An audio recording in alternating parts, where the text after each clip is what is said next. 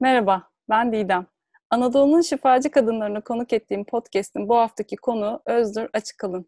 Öznur, 2007 yılında Reiki ile tanıştıktan sonra 2013 yılında Master'ların Master'ı oldu.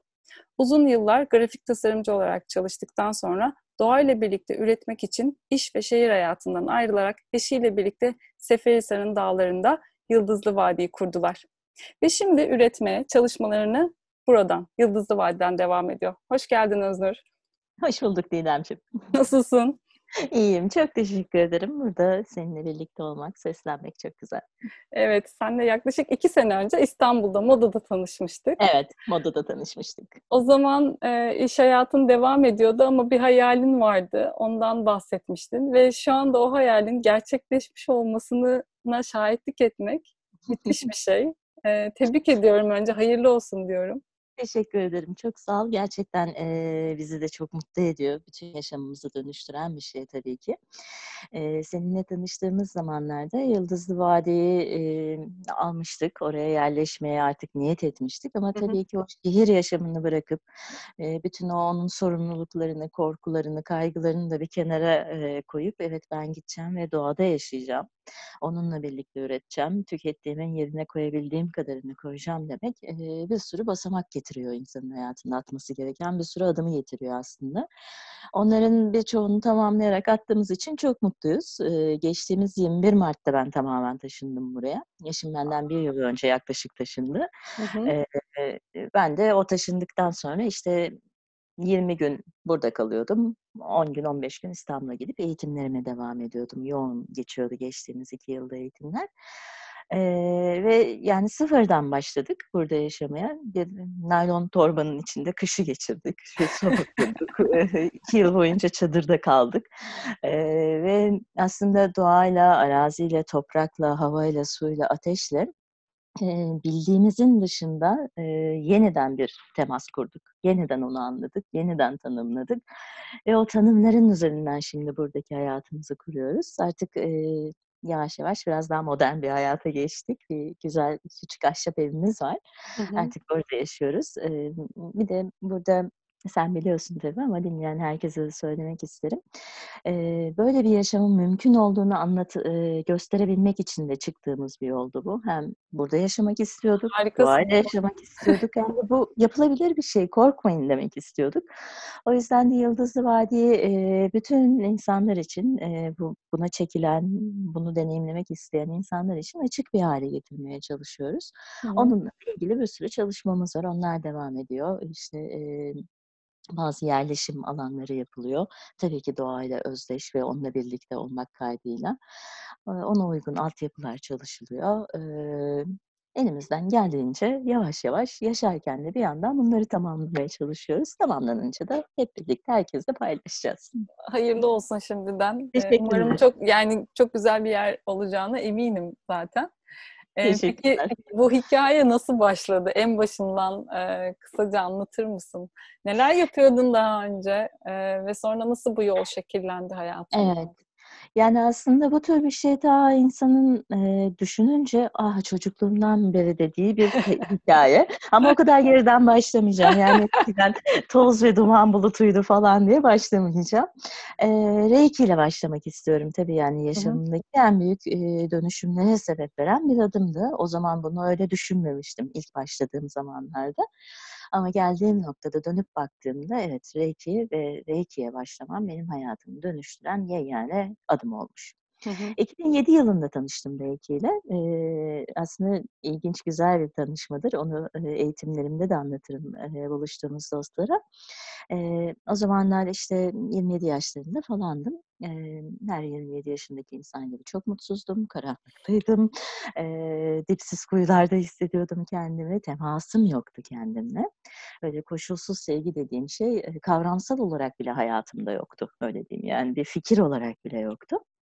E, bir arkadaşımla birlikte modada, yine modada bir kafede oturuyorduk ve yani ikimiz de çok mutsuzduk ve e, dedik ki yani bugün hayatımız değişsin.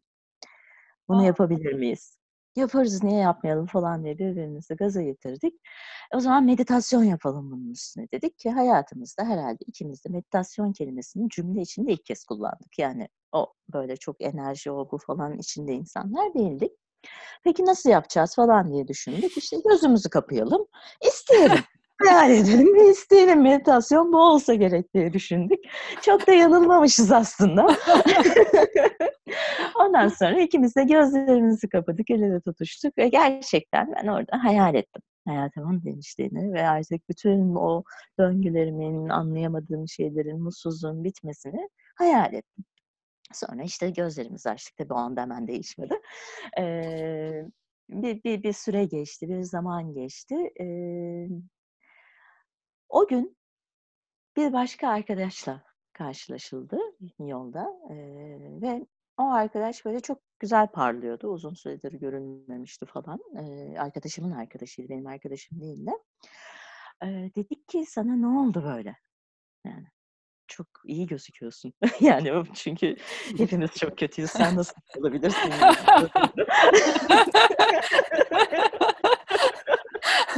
ya buna çok gülüyorum çünkü bu yani o kadar böyle hani aynı şeyler ki hani ben de bunu çok yaptım. Hatta sinirimi bozdular bu insanlar falan böyle hani ne... nasıl nasıl mutlu olabilirler yani nasıl böyle bir şey mi? olabilirler? Sorguluyorsun nasıl olabilir böyle bir şey diye. O da böyle çok kendinden emin bir şekilde e, cebinden bir kart vizit çıkardı. Tabii yani işte 2000'li yılların başındayız. e, geri dönüşümlü bir kart vizitti hiç unutmuyorum. Masanın üstüne koydu. Ben Reiki aldım dedi. Böyle şaşırdık yani çünkü Reiki'yi duymamışız hayatımızda. Reiki ne dedik? O da dedi ki yani böyle enerjiyle ilgili bir şey yani ama lazım dedi. Nasıl anlatacağımı bilmiyorum. Ee, biz de tamam dedik. Deneyimleyelim. Ve e, kart vizit aslında master'ının kart vizitiydi. Benim de ustam olan Ayla Bademli'nin e, kart vizitiydi. E, ve çok kısa bir süre içinde, bir hafta on gün içinde randevu aldı, aldım ve e, belki eğitimle böyle başladım. O gün benim hayatım değişti. O gün o meditasyonla benim hayatım Gerçekten değişti. Bunu anlamam. Evet, bunu anlamam tabii ki 6-7 yılımı aldı. Vay be, o gün olmuş bütün bunlar. Oradaki o saf niyetin gücünü anlamam biraz zaman aldı. Ve sonrasında süreçte ilerledin, ilerledin Tabii, ve tabii. masterların master'ı oldun. Evet, evet. Ne demek Ee, masterların master'ı? Eee, aslında bu misyon, eee, usta yetiştirmek için, eee, bir mertebe. Ustaların ustası anlamına geliyor. Eee, bir Reiki Master yani Reiki ustası, Master burada usta olarak kullanılıyor.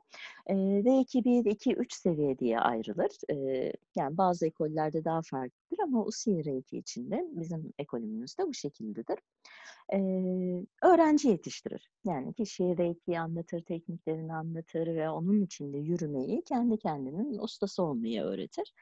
Eee, bir de ustaların ustası vardır ki öğretmen yetiştirir. Yani aynı işte ordinarius profesör gibi yani onlar da hı. nasıl öğretmenler yetiştiriyorsa bu hem Reiki'nin hem tekniğin hem enerjinin hem ım, etrafımızdaki dünyanın ve evrenin geniş bilgisine sahip olmakla ve onu e, insanlara doğru yollardan aktararak e, devam etmekle ilgili olan bir yol. Yani inisiyasyon dediğimiz bir şey vardır bizim Reiki'de.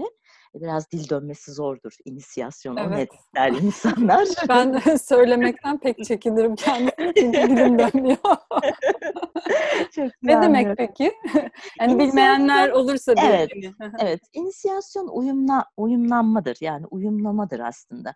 Reiki de uyumlama iki türlüdür. Bir, e, Reiki 1'e mesela geldiniz. E, Reiki e, bir öğrencim olacaksınız. Bir 10-15 dakikalık bir inisiyasyon süresi vardır. Özel bir teknikle öğretmen öğrencinin kanalını açarak Reiki e, kanalına onu uyumlar. Ama asıl inisiyasyon, yürünen yoldur belli kurallara, tekniklere ve yolda karşılaşan zorluklarla birlikte, hoca ile birlikte yürünen yoldur. Yani, yapılan bir e, sistem değil yani Türkiye'deki reiki eğitimlerinde genellikle inisiyasyon ve teknik eğitim oluyor. Sonrasında da yollar biraz daha uzak kalmaya başlıyor. Yani hoca ile birebir temasla yürümek pek e, aslında ben bunu değiştirebilmek için bir ekol kurdum, bir okul kurdum ve Hımm. başka bir şekilde eğitimleri vermeye başladım. Çünkü inisiyasyon dediğimiz bölümün asıl önemli kısmının o yürünen yol olduğunun çok farkındayım. Zorluklar seni geri püskürtebiliyor, bıraktırabiliyor, enerjiden uzak düşürebiliyor.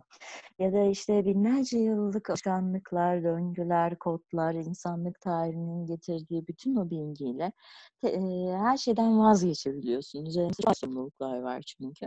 Hı. Burada bu yolu daha önceden geçmiş birisinin ışığında yürümek her zaman daha kolaydır. Benim yaptığım şey bu aslında. O ışıkla birlikte yolun en başından en sonuna kadar arkadaşlarla birlikte yürümek. Bunun için de e, Reiki eğitimlerimizde WhatsApp gruplarını kullanıyoruz.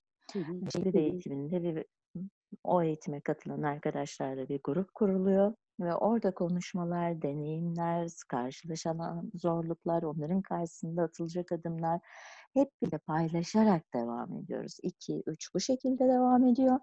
Üçü tamamlayan arkadaşlar da daimi olan e, Işık Çemberi adı altında ekolümüzün ismini taşıyan bir grubumuz vardır. Şu anda 100 küsür, küsür kişilik bir grup. Derin çalışma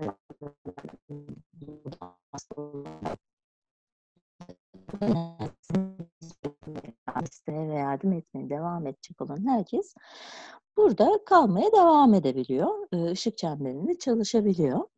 İstediği zaman giriyor, istediği zaman da çıkabiliyor. Herhangi bir e, şartı falan da yok. Ee, Sonrasında var. Grubu var. Daha sonra da bir masterların master grubu olacak muhtemelen. Henüz masterların master grubumuz yok. Daha yok. yani böyle kat, katmanlı bir e, sistem var. Bunların hepsi de bir çember enerjisiyle çalışıyor. Çünkü hep şunu söylerim. Bir çember düşünün. Ortaya bir obje koyduğumuz zaman çemberde oturan her kişi o objeyi belli bir açıdan görür. Biri sağ tarafından e, tarif eder, biri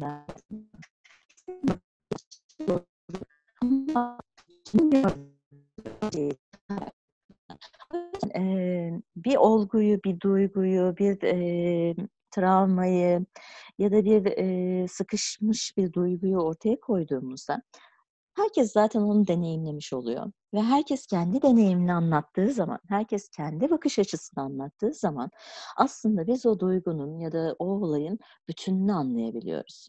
Yani bir başkasının hikayesini dinlemeden kendi hikayeni de anlayamazsın. Kendi maruz kaldığın şeyi de anlayamazsın bir şekliyle.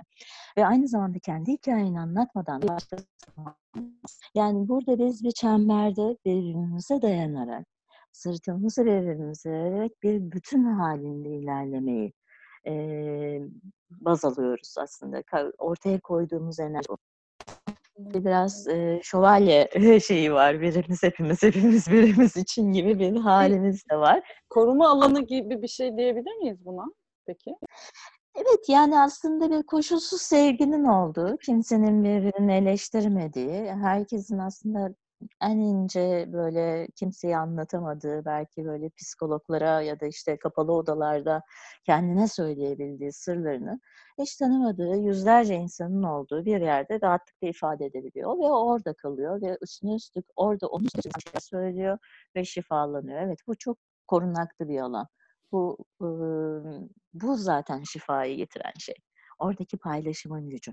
Hı hı. Peki e, Reiki nasıl çalışıyor? Yani e, biraz ondan bahseder misin? Çünkü hiç duymamış olanlar olabilir dinleyenler arasında. E, nasıl Tabii bir ki. şifası var Reiki'nin? Yani o e, arkadaşınızı gördüğünüz gibi hani nasıl bir parlıyor bu insanlar? Gerçekten parlıyor. Hani öyleyse yani hani bir sıra oluşabilir bununla ilgili.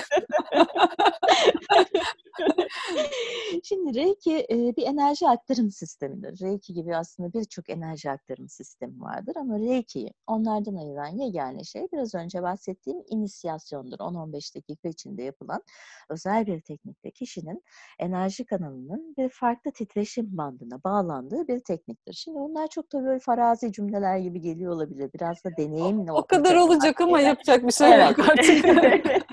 bu peki o enerji nereden geliyor? Ee, evrenimizde bir sürü boyutlar var. Yani biz Hı. şu anda 3D ile 4D arasında bir boyutu e, deneyimliyoruz. Ve insanlık olarak aslında 5D'ye bilinçle geçmeye çalışıyoruz. Reiki de 7 ve üstündeki boyutlardan akan bir enerji olarak tanımlanır. Yani koşulsuz sevgi enerjisinin bir e, formu olarak tanımlanır Reiki enerjisi. Hı.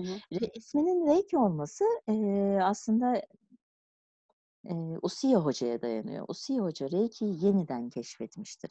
Ama Reiki yazmalarıdır. Yani e, eskiden rahiplerin kullandığı gizli bir yöntemken sonra rahiplerin e, halka açmaması ve o e, sistemin değişmesi, orada insanların ölmesi sonucu bu e, enerji kanalıyla olan bağlantı tamamen kaybolmuştur. Hı hı. Yıllar yıllar sonrasında, araştırmaları sonrasında Usiye Hoca o enerji bandını meditasyonlarında yeniden keşfetmiş ve bu dünyaya indirmiş olarak eğitimlere başlamıştır. Ee, ve bunu siz ne yap nasıl kullanıyoruz peki bu enerjiyi biz? Yani sen hoca olarak niyetle çalışır. niyetle. Hı hı. Niyetle çalışır. Çok basittir kullanımı. Ee, bütünün hayrına olduğu sürece Reiki her zaman akar. Yani kişisel çıkarla kullanılmaz. Her zaman bütünün hayrına akar. Sadece niyetinle akar ve çakralarından akar. Özellikle Reiki birinci seviyedeyken ellerden, işte gözden ve boğazdan bir dışarı çıkış olur. Bunu hem kendine yönlendirebilirsin. Yani bedensel sağlığın için eee, ya da işte beden derken sadece fizik bedeni de kastetmiyorum. Çünkü duygusal ve zihinsel bedenlerimiz de var, ruhsal bedenlerimiz. Bunların içindeki bazı tortuları temizlemek için kullanabiliriz ya da eee, başkalarına şifa verebiliriz. Kedisinden köpeğine, işte bitkisine, insanlara, ağır hastalıkları olan, acı çeken ya da eee, çeşitli ruhsal ya da duygusal durumlarda, zihinsel durumlarda, sıkışıp kalınmış durumlarda da gel, eee, kullanılabilecek bir enerji. Şimdi Reiki enerjisi yüksek pozitif bir enerji olduğu için eee, negatif bir şeye çarptığında onu dağıtır, onu parçalar ve su yüzeyine çıkartır. Böylelikle onu topraklayabilmeye başlarız. Yani topraklayabilmek de vücudumuzdan, bedenlerimizden dışarıya atabilmektir. Tabii ki sadece hiç kimse enerjiyle hayatını değiştiremez. Yani bu özgür iradeye aykırı olur. Yani Hı. ben oturayım, kendime reiki vereyim, hadi o olsun, bu olsun, şu olsun diyeyim ve bütün hayatta bayram olsun. Hayır. Burada önemli olan bir diğer basamak vardır. Enerjiyi kullanmak kadar önemlidir. Adım atmak. Yani eee, ben hayatımda neşe istiyorum, mutlu olayım diye reiki verip sonra kendimi kurban bilincinde bırakır ve bilinçle o neşeye geçmezsem sonuç olarak bu bir işe yaramaz. E, her zaman böyle değil mi diyeceksiniz ama Reiki burada o adımı atmayı çok kolaylaştırıyor. Hı. Neşeye neden geçemediğinle ilgili şeyleri sana gösteriyor. Onları temizlemeni sağlıyor. Geçmişe enerji yollayarak, geleceğe enerji yollayarak, travmalarınla yüzleşmeni ve onları bırakmanı sağlıyor. Ve böylelikle sen orada o neşe seçimini yapabiliyorsun. Yani ikisi birlikte çalışan bir sistem aslında. Sadece e, eterik bir dünya değil. Hem eter dünyanın hem madde dünyanın, maddedeki insanın birlikte çalışarak devam etmesi demek. Ee, geçmişte spiritüel şeyler hep e, böyle ruhsal bir arayış için olması gerektiğine dair bir kanı var. Yani Doğru. enerji dediğin şey tekamül için kullanılır. Yani bundan daha büyük bir şey olamaz. Ben hep şunu söylüyorum. ruh bu bedende e, 3D'yi, 4D'yi ama bu dünyayı, özgür iradeyi deneyimlemek için gelmiş durumda. Bunu seçmiş zaten. Ve hı. 3D'nin içinde her şey var. Ruh benimle tuvalete de geliyor, ruh benimle işe de gidiyor, ruh benimle trafikte de kalıyor. Ben neden sadece enerjiyi eee tekamül için kullanıyorum tırnak içinde? Tekamül zaten bunun hepsi. Bunun hepsinde nasıl yürüdüğün, bunun hepsinde ne düşündüğün, ne yaptığın, ne adım attığın, insanlarla nasıl temas kurduğun. Sadece bir sunağın başında meditasyonda oturarak ulaşılacak bir şey değil tekamül. Maddede hayatında adım atarak, değiştirerek, dönüşerek ulaşabileceğin bir şey. Ama bunu yapabilmek için bir yandan da nasıl bir varlık olduğunu, nasıl bir enerjiyle dolu olduğunu, etrafındaki evreni ve onun kurallarını öğrenmen ve bunları da kullanmaya başlaman gerekiyor. Yani biz her ikisi birbirinden çok kopuk. Genellikle spiritüel hayatta yaşayanlar maddeyi reddediyor, Haklısın, maddede evet. yaşayanlar spiritüel hayatı reddediyor. Amaç bu dualiteyi birleştirmek. O zaman bütünleneceğiz zaten. Ben bu bedenin içinde kutsal bir ruh olduğumu kabul ettiğim zaman ancak parlayabilirim. Yolumuz bunu öğretmek üzerine zaten. Hı hı. Ya çok çok güzel anlatıyorsun. Peki e, Reiki'de mesela uzaktan şifa verebilme var bildiğim Tabii ki kadarıyla. var. E, bu nasıl oluyor? E, bir de o ağır hastalıkları tedavi etme sürecinde nasıl bir destek veriyor Reiki? Biraz da onlardan bahseder Tabii ki. Tabii ki. Şimdi uzaktan Reiki yollamak e, çok basit. Aslında Reiki değil, uzaktan enerjiyi her zaman yollayabiliriz. Yani biz zaten bir enerji varlığıyız. Elektronlardan ve titreşimlerden oluşuyoruz. Hı hı. E, hava da öyle, masa da öyle. Sadece elektronların titreşimi birbirinden farklı. Bu da farklı alanlar tutulmasına neden veriyor. E, nasıl uzaktan enerji yollarız? Hep şu örneği veririm.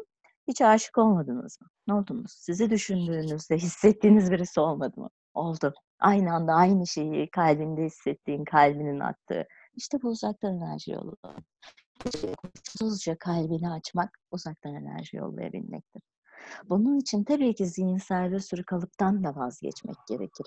Çünkü aşk çok güçlüdür orada. Ee, bir insana karşı bunu yapabilirsin.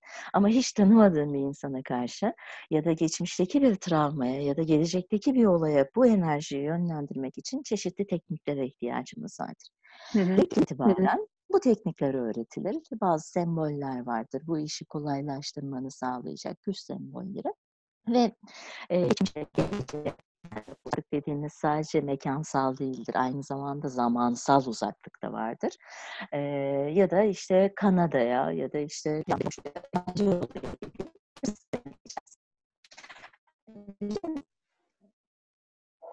bu ilk deneyimledikten sonra insana çok basit geliyor. Çünkü aynı aşk gibi. Yani bir insanın düşündüğünde senin de onu düşündüğünü hissetmesi gibi. Ee, sadece oraya e, koşulsuz bir sevgiyi koyuyorsun. O yüzden Reiki 2'de denemeye başladığımız bir şeydir bu. Hı hı. Yani büyük hastalıklarda kullanımı ise Reiki'nin e, şöyle söyleyeyim. Her hastalık bir hediyedir. Şimdi büyük bir hastalık yaşarken her hastalık bir hediyedir gibi bir cümleye sinir olabilirsin. Evet. Kesinlikle olabilirsin. Birçok hastalığım oldu benim. Reiki ile tanışmadan önce 15'in üstünde falan hastalığım vardı. Elimde poşetlerle dolaşıyordum, ilaç poşetleriyle dolaşıyordum. Ee, şifacılar genellikle kendi bedenlerinde bunu deneyimlerler ki kendi şifacılıklarını anlayabilsinler, kabul edebilsinler. Hı hı. O yüzden acı çekmenin, bir şeyin içinde olmanın, o döngüyle gitmenin, o hastalığın verdiği e, duyguları çok iyi tanımlıyorum, e, tanıyabiliyorum. Ama şunu da öğrendim ki kendi sürecimde, hediyedir ve her hastalık bir düşünce ya da duygusal kalıbının fiziksel bedene yansımasıdır. Yani bedenlerimiz bizim kat kattır. Bir fizik bedenimiz, üzerinde eter bedenimiz yani enerji dediğimiz ince katmanlı bir beden vardır. Onun üzerinde duygusal, onun üzerinde zihinsel, onun üzerinde de ruhsal beden vardır. Şimdi ruhsal bir travma yaşadıysam, ruhsal bir travma yaşadıysam ki bu her şey olabilir. Yani 3 yaşında annem bana onunla oynama demiştir. Ben onu travma olarak da almış olabilirim. Değersizim diye kaydetmişimdir. E, travmalar çok basit şeylerdir. İlla korkunç felaketler olması gerekmiyor. Hı hı. Şimdi bu, bu travmanın üzerine bir sürü şey eklenir. O değersizlik duygusundan gidelim. Başka bir şeyi tekrar alır oraya koyarım. Başka bir şeyi alır tekrar oraya koyarım. Ve benim bedenimde bir yara açılır. Hı. Duygusal bedenimde bir boşluk, bir yara vardır. Ve bu görünüp de tamir edilmezse, affedilmezse, e, or- or- orada bir sevgi konmazsa doğal olarak oradaki doğru akar ve fiziksel bedene etki etmeye başlar. Hep derim ki fiziksel bedenle gördüğünüz hastalık çok önce başlamıştır. O artık son emaresidir. Sana artık gör beni diye maddede vücut bulup kendini gösteriyordur. Reiki işte ve diğer tüm enerji aktarımları da bu yöntemde şöyle işliyor. O ilk yarayı bulmak ederek ve o yaranın açtığı diğer yaraları fark ederek aşağıya doğru inip fiziksel bedenin iyileşimine yol açmak. koydum ve iyileştirdim değildir mevzu. Hı hı. Ruhsal şifayı gerektirir. Yani bütün bedenlerdeki nedenleri görerek, kabul ederek, affederek, kişinin adımlar atması sağlayarak devam edilir ve bu fizik bedeni iyileştirir. Yani aksi mümkün değildir. Kişi bunu, eee, göze alarak, niyet ederek yürüdüğünde bir ustayla ya da bir şifacıyla birlikte mutlaka orada bir iyileşme gerçekleşir. Bu şekilde oluyor büyük hastalıklarda da. Bunun için bir rehber gerekli mi yoksa kişi kendi iradesiyle, kendi gücüyle de bunu yapabilir mi sence? Kesinlikle yapabilir. Kesinlikle yapabilir. Yani onu da hep söylüyorum. Eee, insan limon satarken de aydınlanabilir. İlla şu yolu şu şekilde böyle yürüyeceksin yoksa bu budur bundan başka bu yoktur değil. Yani fantastik potansiyellerle yüklü bir evrendeyiz. Herkes istediği şeyi istediği şekilde yaratabilir bu evrende. Eee, bazı insanlar bunu farklı yollarla seçerler. Bazıları enerjiyle seçerler ama binlerce birbirinden farklı yol da olsa varılacak kapı aynı kapı. Hepimiz aynı yere doğru gidiyoruz ve oraya vardığımızda hepimiz birbirimizle kucaklaşıyoruz. Eee, peki şeyden bahsettik hani eee, kendi irademizden, özgür iraden, iradeden bahsettik ama hepimizin böyle bir karanlığa girdiği dönemler oluyor. Belki şu anda hali hazırda o dönemin içinde olanlar vardır.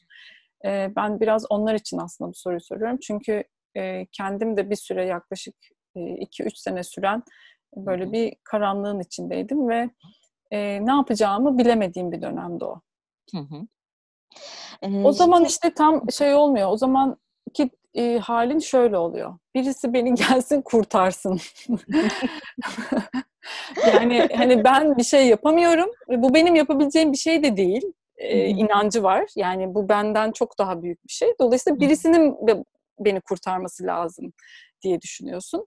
Ya o e, balçık diyeyim ben. Balçığın içinden nasıl e, çıkabilirler? Yani o ilk ilk adımı çünkü onun içinde debelendikçe de e, giriyorsun. Daha da giriyorsun. Ama orada bir hani böyle bir kalıp hani içinde olduğu şeyi görüp sabırla e, nasıl adım atacak gücü bulabilir? Çünkü o güç olmuyor o sırada. Yani gerçekten de hiçbir şey yapacak halin olmuyor. Evet, çok iyi anlıyorum onu. Yani kendi karanlığında ben de çok uzun yıllar boyunca kaldım ve çok korkuyorsun o sırada. Yani oradan çıkmaya da korkuyorsun, orada kalmaya da korkuyorsun. Ee, bir tür şok halindesin aslında. Bir karanlık şoku yaşıyorsun. O kadar ışıksız bir yerdesin ki e, bedenin de, ruhun da, bütün varlığın da buna aslında isyan ediyor ve güçsüz kalıyor. Şimdi en başta o söylediğim özgür iradede gezegeninde izlememin sebebi oradan ancak kişi kurtarıcı yok. Kurban olmadığı gibi. Zorba da olmadığı gibi. Bu bir üçleme. Yani insanlığın şu anda çalıştığı enerji de bu zaten. Ya ben kurbanım, ya kurtarıcıyım, ya da zorbayım. Ya da bu üçünün arasında sürekli değişen ilişkiler içinde yaşayıp duruyorum. Ee, ben hepsi olduğumu kabul ettiğimde, Hımm. Hepsini ben hayatımda deneyimledim ve deneyimliyorum. Birisi için kurbanım, bir başkası için zorbayım, bir başkası için de kurtarıcıyım. Evet, ben hepsiyim dediğinde bir adım atabilme gücün oluyor. Eğer e, kurban rolüne saplanıp kalırsan kendine birisinin kurtarmasını bekliyorsun ve o birisi orada dahi olsa hani ilk adımı atacaksın, hadi gel birlikte yürüyelim. Sana yine de o kurban psikolojisiyle atılan bir adım olduğu için sürekli başa döndürüyor. Sürekli başa döndürüyor. E, bence insanın o karanlıktan çıkabilmesi için kabul etmesi gereken yegane şey ben kurban değilim. Ve bunu değiştireceğim. Yani bu güçlü bir söz. Bu büyük bir irade. Bunu söylemek İradeyi... de oluyor mu peki? Evet, bir adım geliyor. Bir adım Aha. geliyor. Yani işte birisinden yardım isteyebiliyorsun. Sizin o günkü bir... meditasyon yapmanız gibi. evet, evet. O gün meditasyon yapıp çağırmak gibi. Ama şimdi o bir anda mı oldu? Ben de çok yol yürüdüm, çok ağladım, çok yıkıldım. Yani hani enerjiydi, hani çalıştım, hani değişmedi. Bir anda olsun istiyorsun. Her şey bir anda çabucak değişsin istiyorsun. Çok aceleciyiz. Bana hocam her zaman derdi ki, böyle ağır ağır konuşarak derdi bunu. Hı hı. Hocam senin en büyük sınavın sabır. Ben daha bu cümleyi dinlerken delirirdim. Allah'ım ne kadar uzun bir cümle diye. Çünkü sabredemiyordum yani. evet yani bir yandan da o sabrı öğrenmemiz gerekiyor. O yolun içindeki her attığının ne kadar güzel ve değerli olduğunu fark ederek yürümek. Bu yüzden diyorum o yolu geçmiş birisiyle yürümek çok daha kolaydır. Evet. Karanlıkta kendi el yordamıyla e, tanımlaya, tanımlamaya çalışarak etrafını yürümek zorlayıcı bir şey. Ama aa bak önünde taş var diyen birisiyle yürümek çok daha hızlandırıcı ve o süreci daha yani e, bence ilk önce ilk adım irade. Ben bunu Hı-hı. değiştirmek istiyorum. Ben kurban değilim ve yapabilirim. Hı-hı. Sonrası geliyor. Peki e, şimdi klasik e, tıp tıpçılar diyeyim yani e, Batı tıbbına inananlar için e, mesela e, bu tarz işte Reiki'nin şifa verdiği konusuna hani genelde karşı çıkıyorlar. E, Reiki'nin gerçekten hani ağır hastalıklar da olsa e, iyileştirdiği e, örnekler var. Var mı?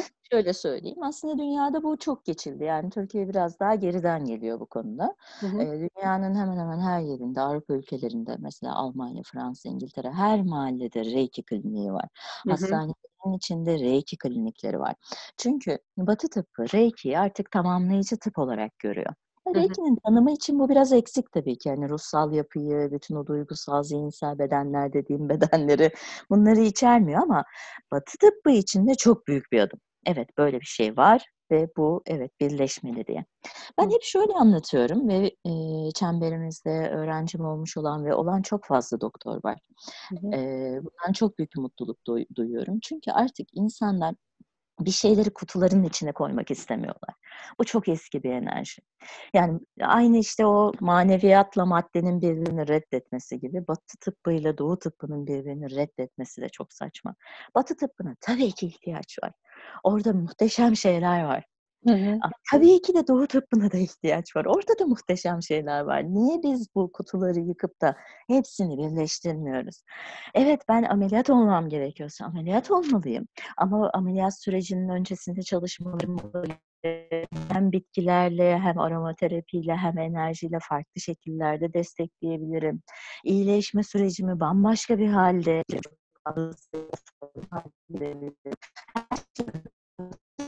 o bunları bütün olarak kullanırsan. Yoksa şöyle oluyor, bir insanlar bir hastalığa yakalanıyorlar, tedavisini görüyorlar, sonra tekrar oluyorlar. Neden? Çünkü yaptığın şeyi yapmaya devam ediyorsun. O hastalığın nedenini bulabilmen lazım ki o hastalıktan gerçekten iyileş. İşte Batı ile Doğu tıbbının bu yüzden birleşmesi gerekiyor. Ee, Reiki evrensel yaşam enerjisi demek. Türkçe karşılığı bu. Rei evrensel demek Japonca. Ki de yaşam enerjisi demek. Ki, Chi, Prana hepsi. Hı hı. Şimdi evrensel yaşam enerjisi diye koca bir şey var.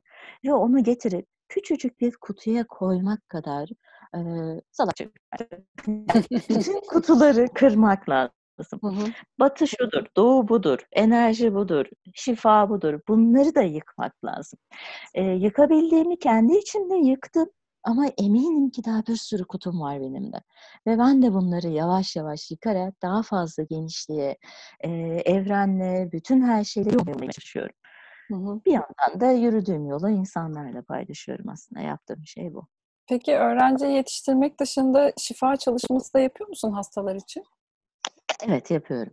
Evet yapıyorum. Yani o o da bir süreç oluyor. Yani Hı hı. bütün bu zamanı e, adım adım gitmemiz gereken süreçler oluyor ve genellikle bana şifaya gelen insanlara önerdiğim şeylerden birisi de Reiki'ye bir başlayın. Hı. Yani çünkü açık bir kanalla ve o işte evren nedir, ben neyim, nasıl bir varlığım, bu iş sistem nasıl çalışıyor bunları anladığında o şifayı ilerletmek daha kolay oluyor. Hı hı. Çünkü kişi sadece yani taşıma suyla değirmen dönmez derim ben. Yani kendi kendine de çalışabilmelisin. Ben senin 24 saat yanında sen kendinin 24 saat yanında olup onu desteklemeyi öğrenmen lazım. Hı hı. Kendinle buluşman lazım. Zaten e, çok uzak olduğumuz için hastayız. Kendimizle ne kadar yaklaşırsak o kadar sağlıklıyız. Doğru.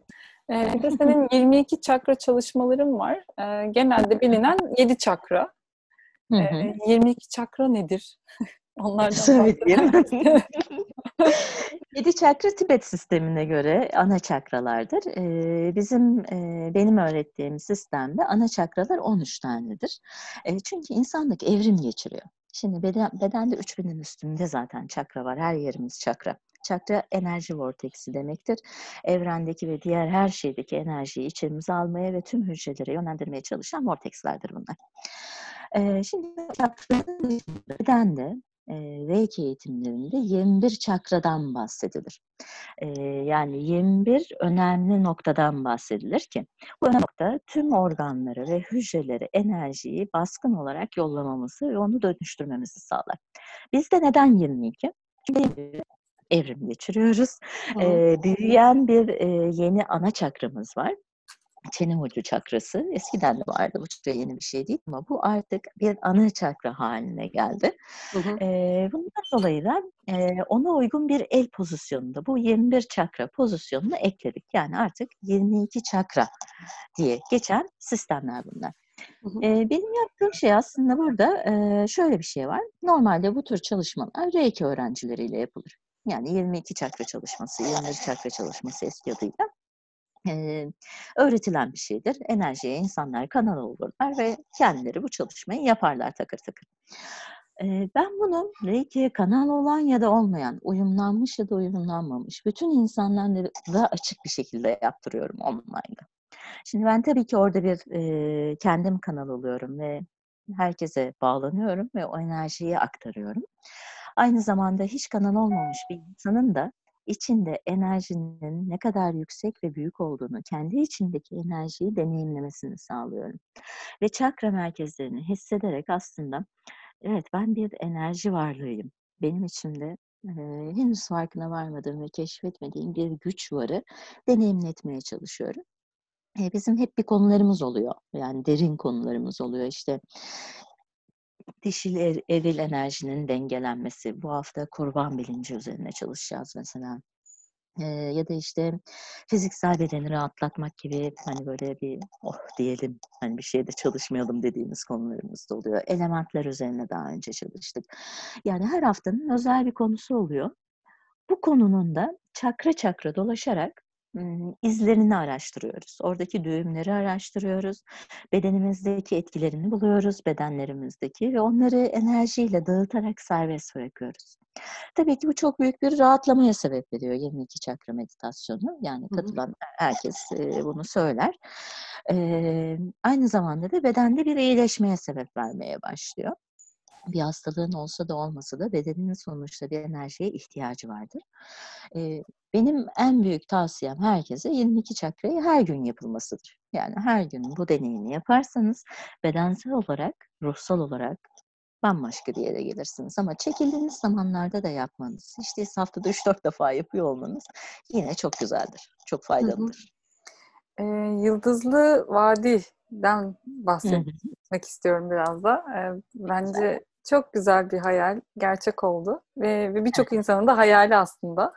Evet. Şu anda gerçekleştirdiniz. O yüzden onlara da bir ilham olması e, açısından biraz bahseder misin? Nasıl gerçekleşti bu hayal?